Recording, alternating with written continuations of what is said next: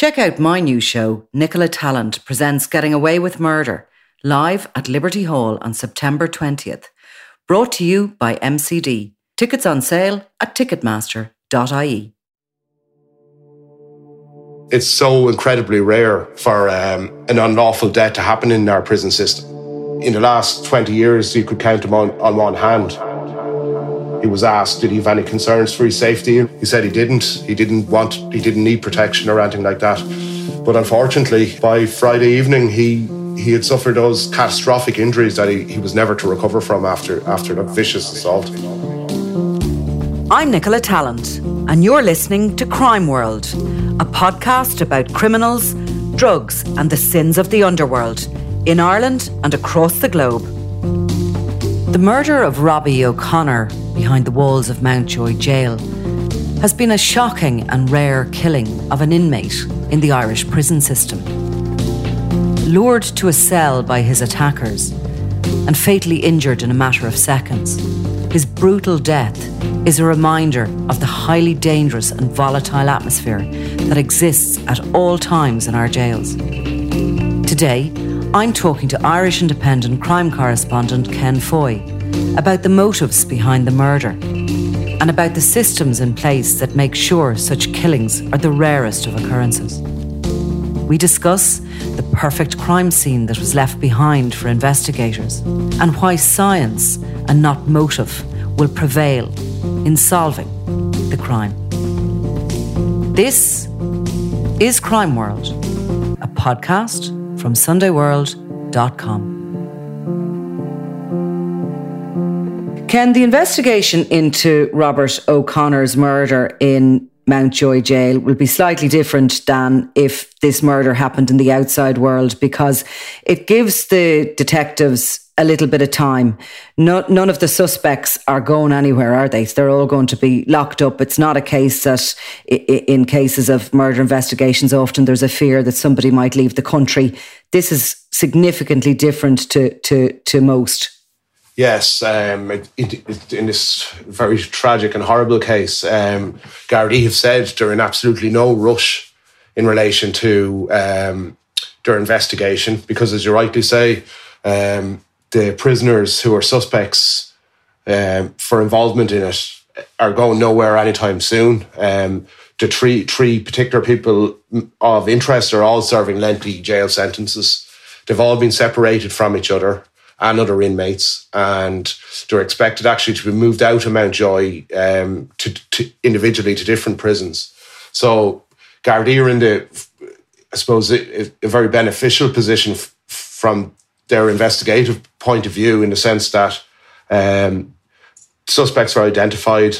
They know they're going no nowhere anytime soon, and they have plenty of time to build their case. They're, they say there's there's going to be no rush about um, questioning or arresting these suspects. They they have all the time really in the world to build up all the evidence before they actually uh, speak to speak to the people they believe are involved in this. And again, I suppose the crime scene is very contained. Um, you know, nothing is going to happen there. It's contained within the prison. That sounds like an obvious thing to say, but you know, often if a crime scene is in a home, forensic officers can go in, have to get out. God knows how many people have been in and out of it. The crime scene that is the prison is a particular environment, while prisoners can walk around between cells. By and large, everyone's location is pretty much known at any one time. Yes, and there's a there's brilliant CCTV in Mountjoy Prison as well on the landings, um, and in fact, in in relation to this horrific case on Friday evening, um, the the victim, Mr. O'Connor, was seen going into the cell with one indi- individual, and two others quickly followed in, and ho- the whole incident lasted just a matter of a number of seconds. Um, it was it's believed he was actually struck with a blunt instrument, possibly contained in a sock, um, and then kicked a number of times in the head while he was on the ground, suffering the, the fatal head injuries that he did.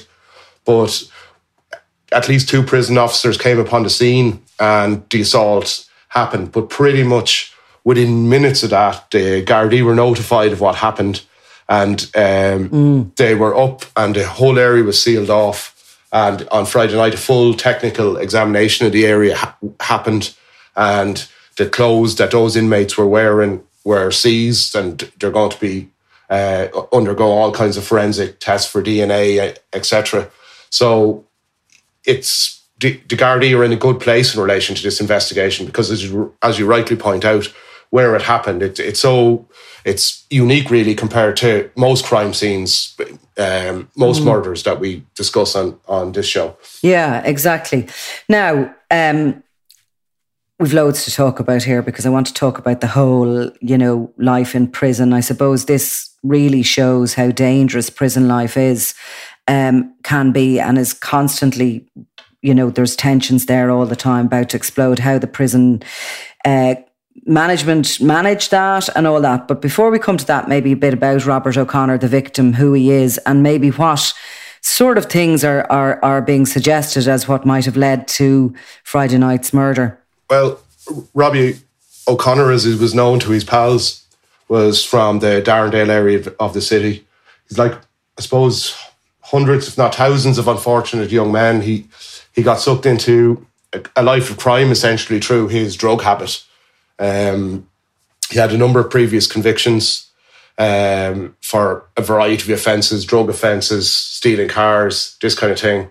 Um, he, on the day that uh, sorry, t- two days before he was brutally attacked, he was sentenced to six and a half years for firearms offences um, in Dublin Circuit C- Criminal Court, where he he had said or evidence was given that he he was um, carrying around basically a, a murder kit, um, which included a loaded, loaded se- semi-automatic pistol, as well as two pairs of gloves, two face masks. Um, when he was caught in Finglas, uh, last October. Um, it was believed he was on his way to carry out um, a shooting against a notorious Finglas criminal, but he got six and a half years on Wednesday f- for that offence, which would be his most serious uh, run in with the law. Previously, he would have been associated with a grouping of Coolock criminals, including a guy called uh, John Paul Brennan, who's, I suppose, he, he was you probably remember Nicola as well. About ten or twelve years ago, he was qu- quite a significant player in in the gangland scene in North Dublin, but he's believed to now be based abroad. But um, mm. Mr. O'Connor would have been associated with him, but never considered a major criminal.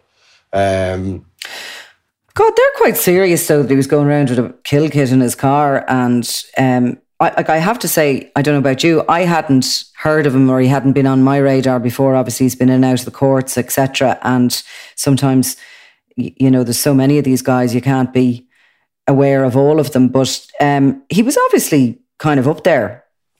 Well, by the evidence that was given in court on on his behalf, um, suggested that he agreed to move the gun um, in order to pay off a, dr- mm. a drug debt.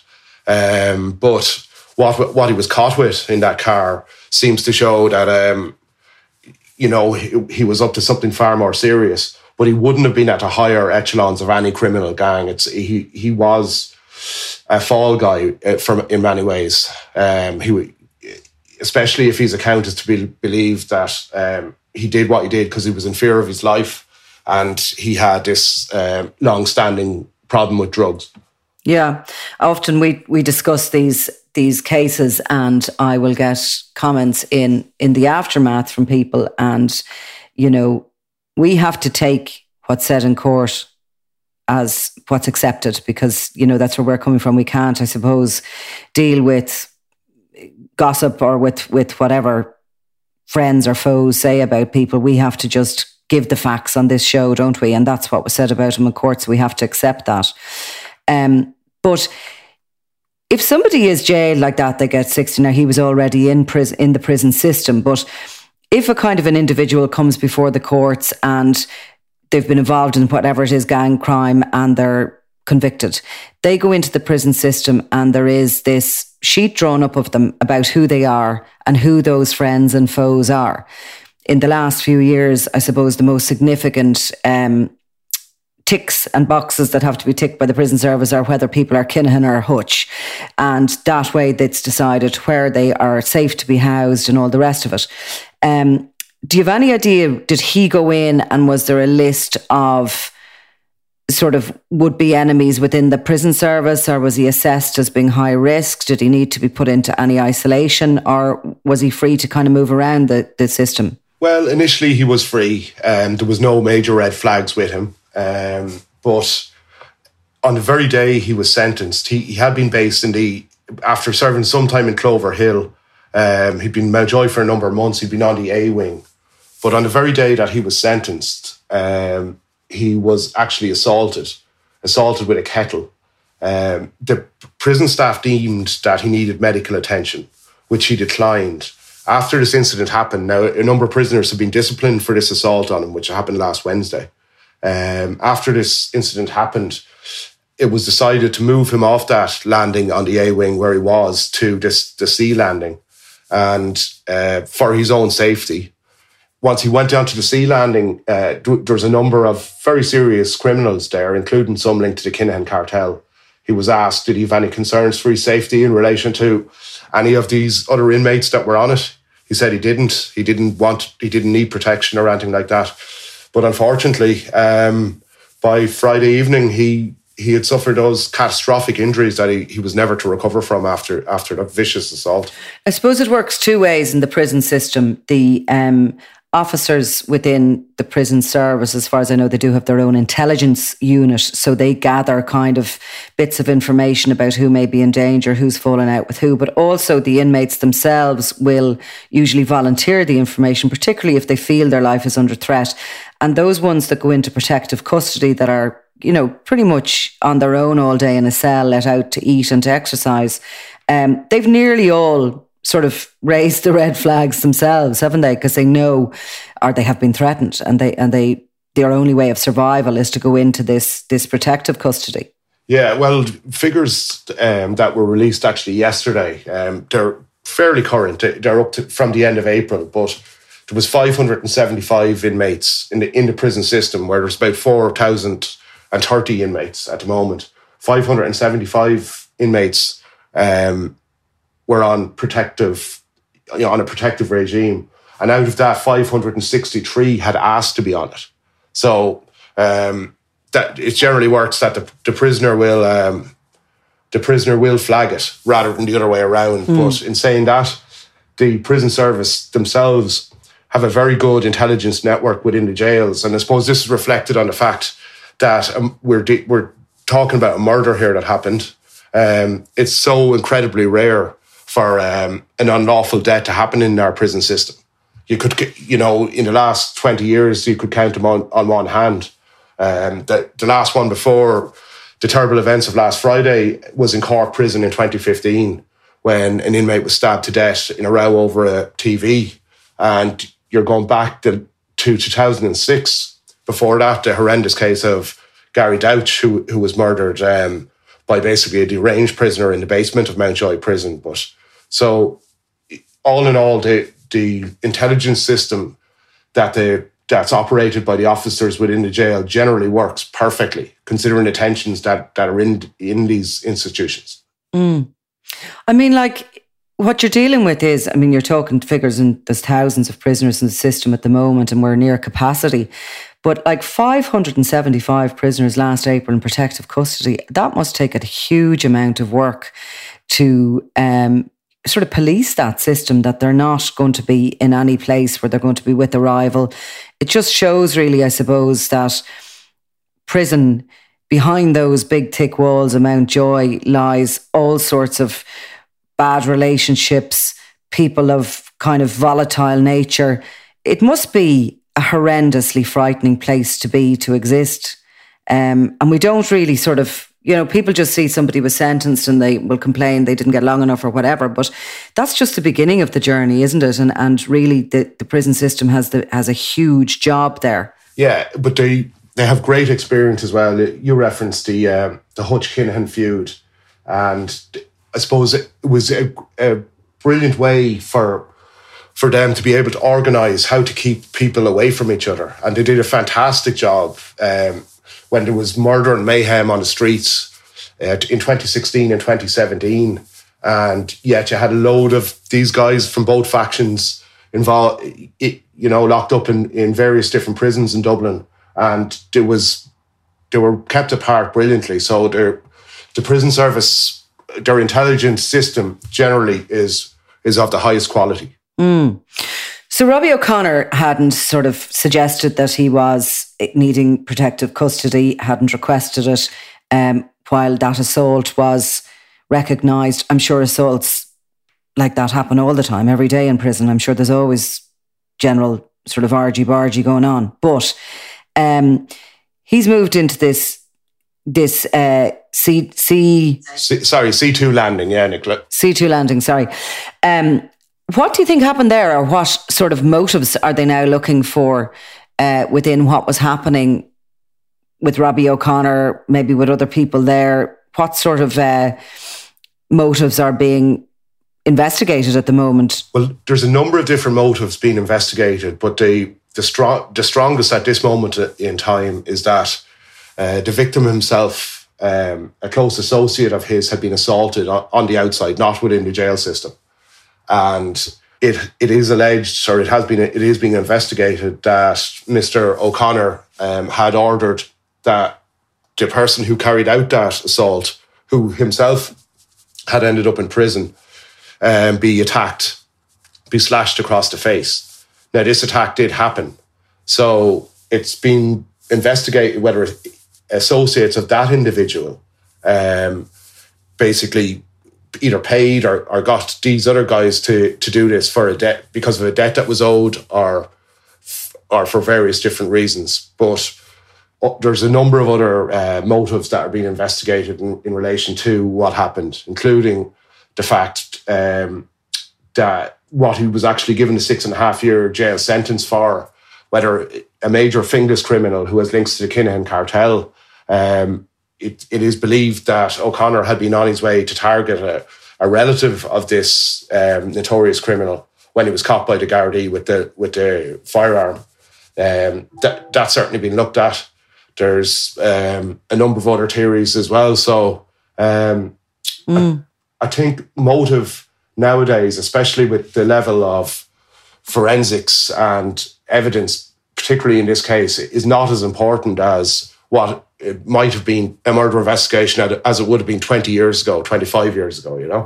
Yeah, absolutely. Because they will be, as you say, they have the clothes of the suspects, they have the crime scene locked down. And more than likely, this is going to be, if it comes to the courts, which it likely, I mean, it's, it's almost un, unimaginable that it won't, but it will be a very technical case involving scientific evidence and the motive probably might not even come into it because there have been some murder cases, you know, I've covered in the past, largely gangland, and you're kind of left going, well, what was that about? But it's not important anymore, really, in, in, in a lot of ways to, to have a motive. But uh, obviously, it's part of the, you know, public interest, maybe more so, to find a motive in this and to uh, to cover it from that fashion.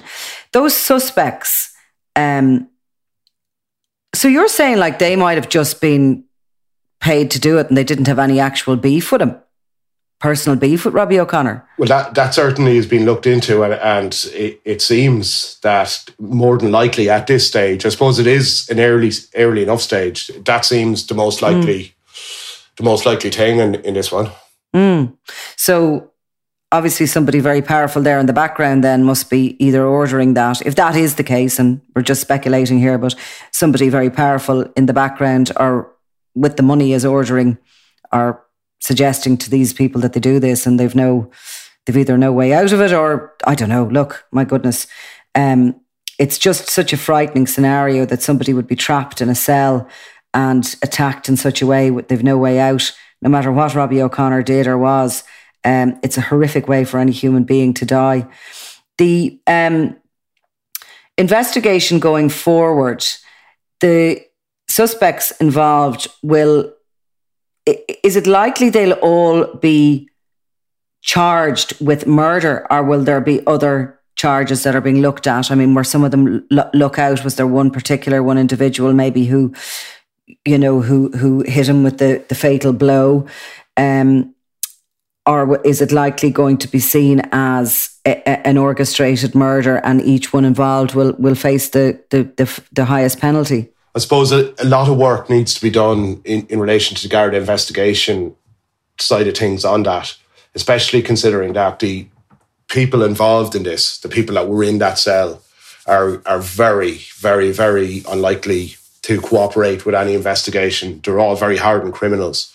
Um, but one theory, which seems to be prominent enough at the moment, is that it was one of these three that actually, you know, was was the main uh, main person in relation to the assault that struck struck the victim with with the blunt object, and um, mm. it's possible that the other two may have been just lookouts.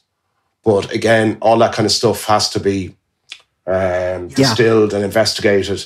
And like we said earlier, the guards are in absolutely no rush um, with this one, mm. and they are confident of being, you know, despite the obvious uh, hurdles in relation to lack of cooperation, etc. They are very confident of being able to get to the bottom of what happened.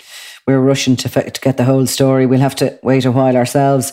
The um, 2015 stabbing of Graham Johnson, the 42 year old in Cork, was over a, a, choice of what was on the telly.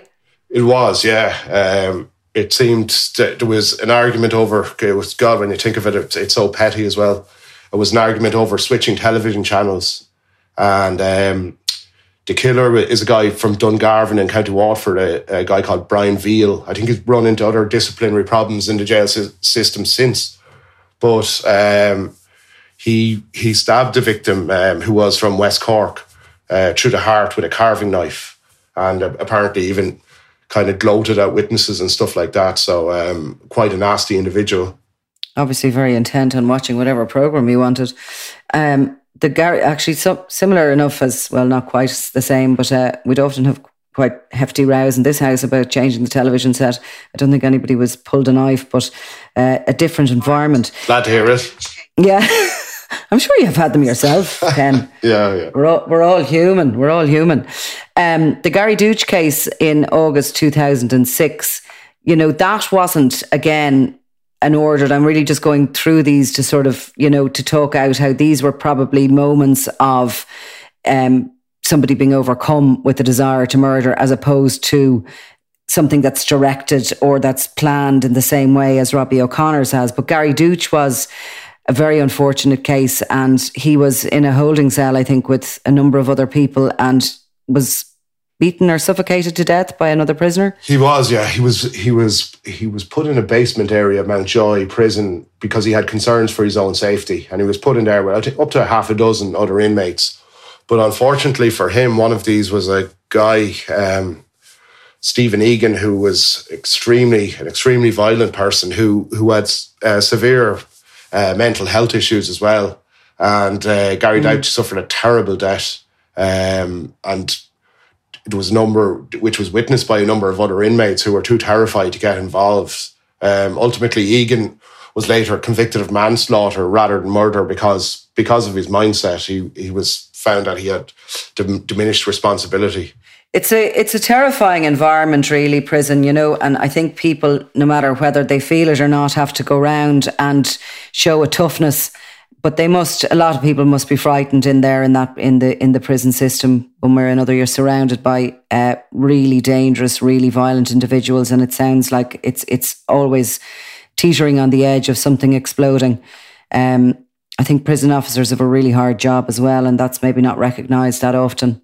Yeah well it's they've in general, they've been doing a very, very good job in such a difficult environment, considering all the feuds that are happening and, and the nature of some of these criminals particularly those mm. are, that are suspected, even in relation to the murder we're talking about now, are absolutely vicious people. Um, there's mm. they, they're very serious.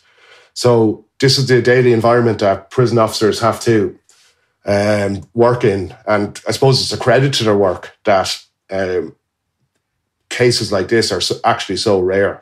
Well, maybe we'll come back to it over the coming months um, to see if there is kind of any clarity on exactly what maybe has been going on there. And you're going to continue reporting on it yourself anyway, Ken. I am. I will be, Nicola. Right, excellent. Thanks very much. Thanks, Nicola. You've been listening to Crime World, a podcast from SundayWorld.com, produced by Ian Mullaney and edited by me, Nicola Tallant. Research assistant is Claude Amini. If you like this show and love true crime, leave us a review, or why not download the free SundayWorld.com app for lots more stories from Ireland and across the globe.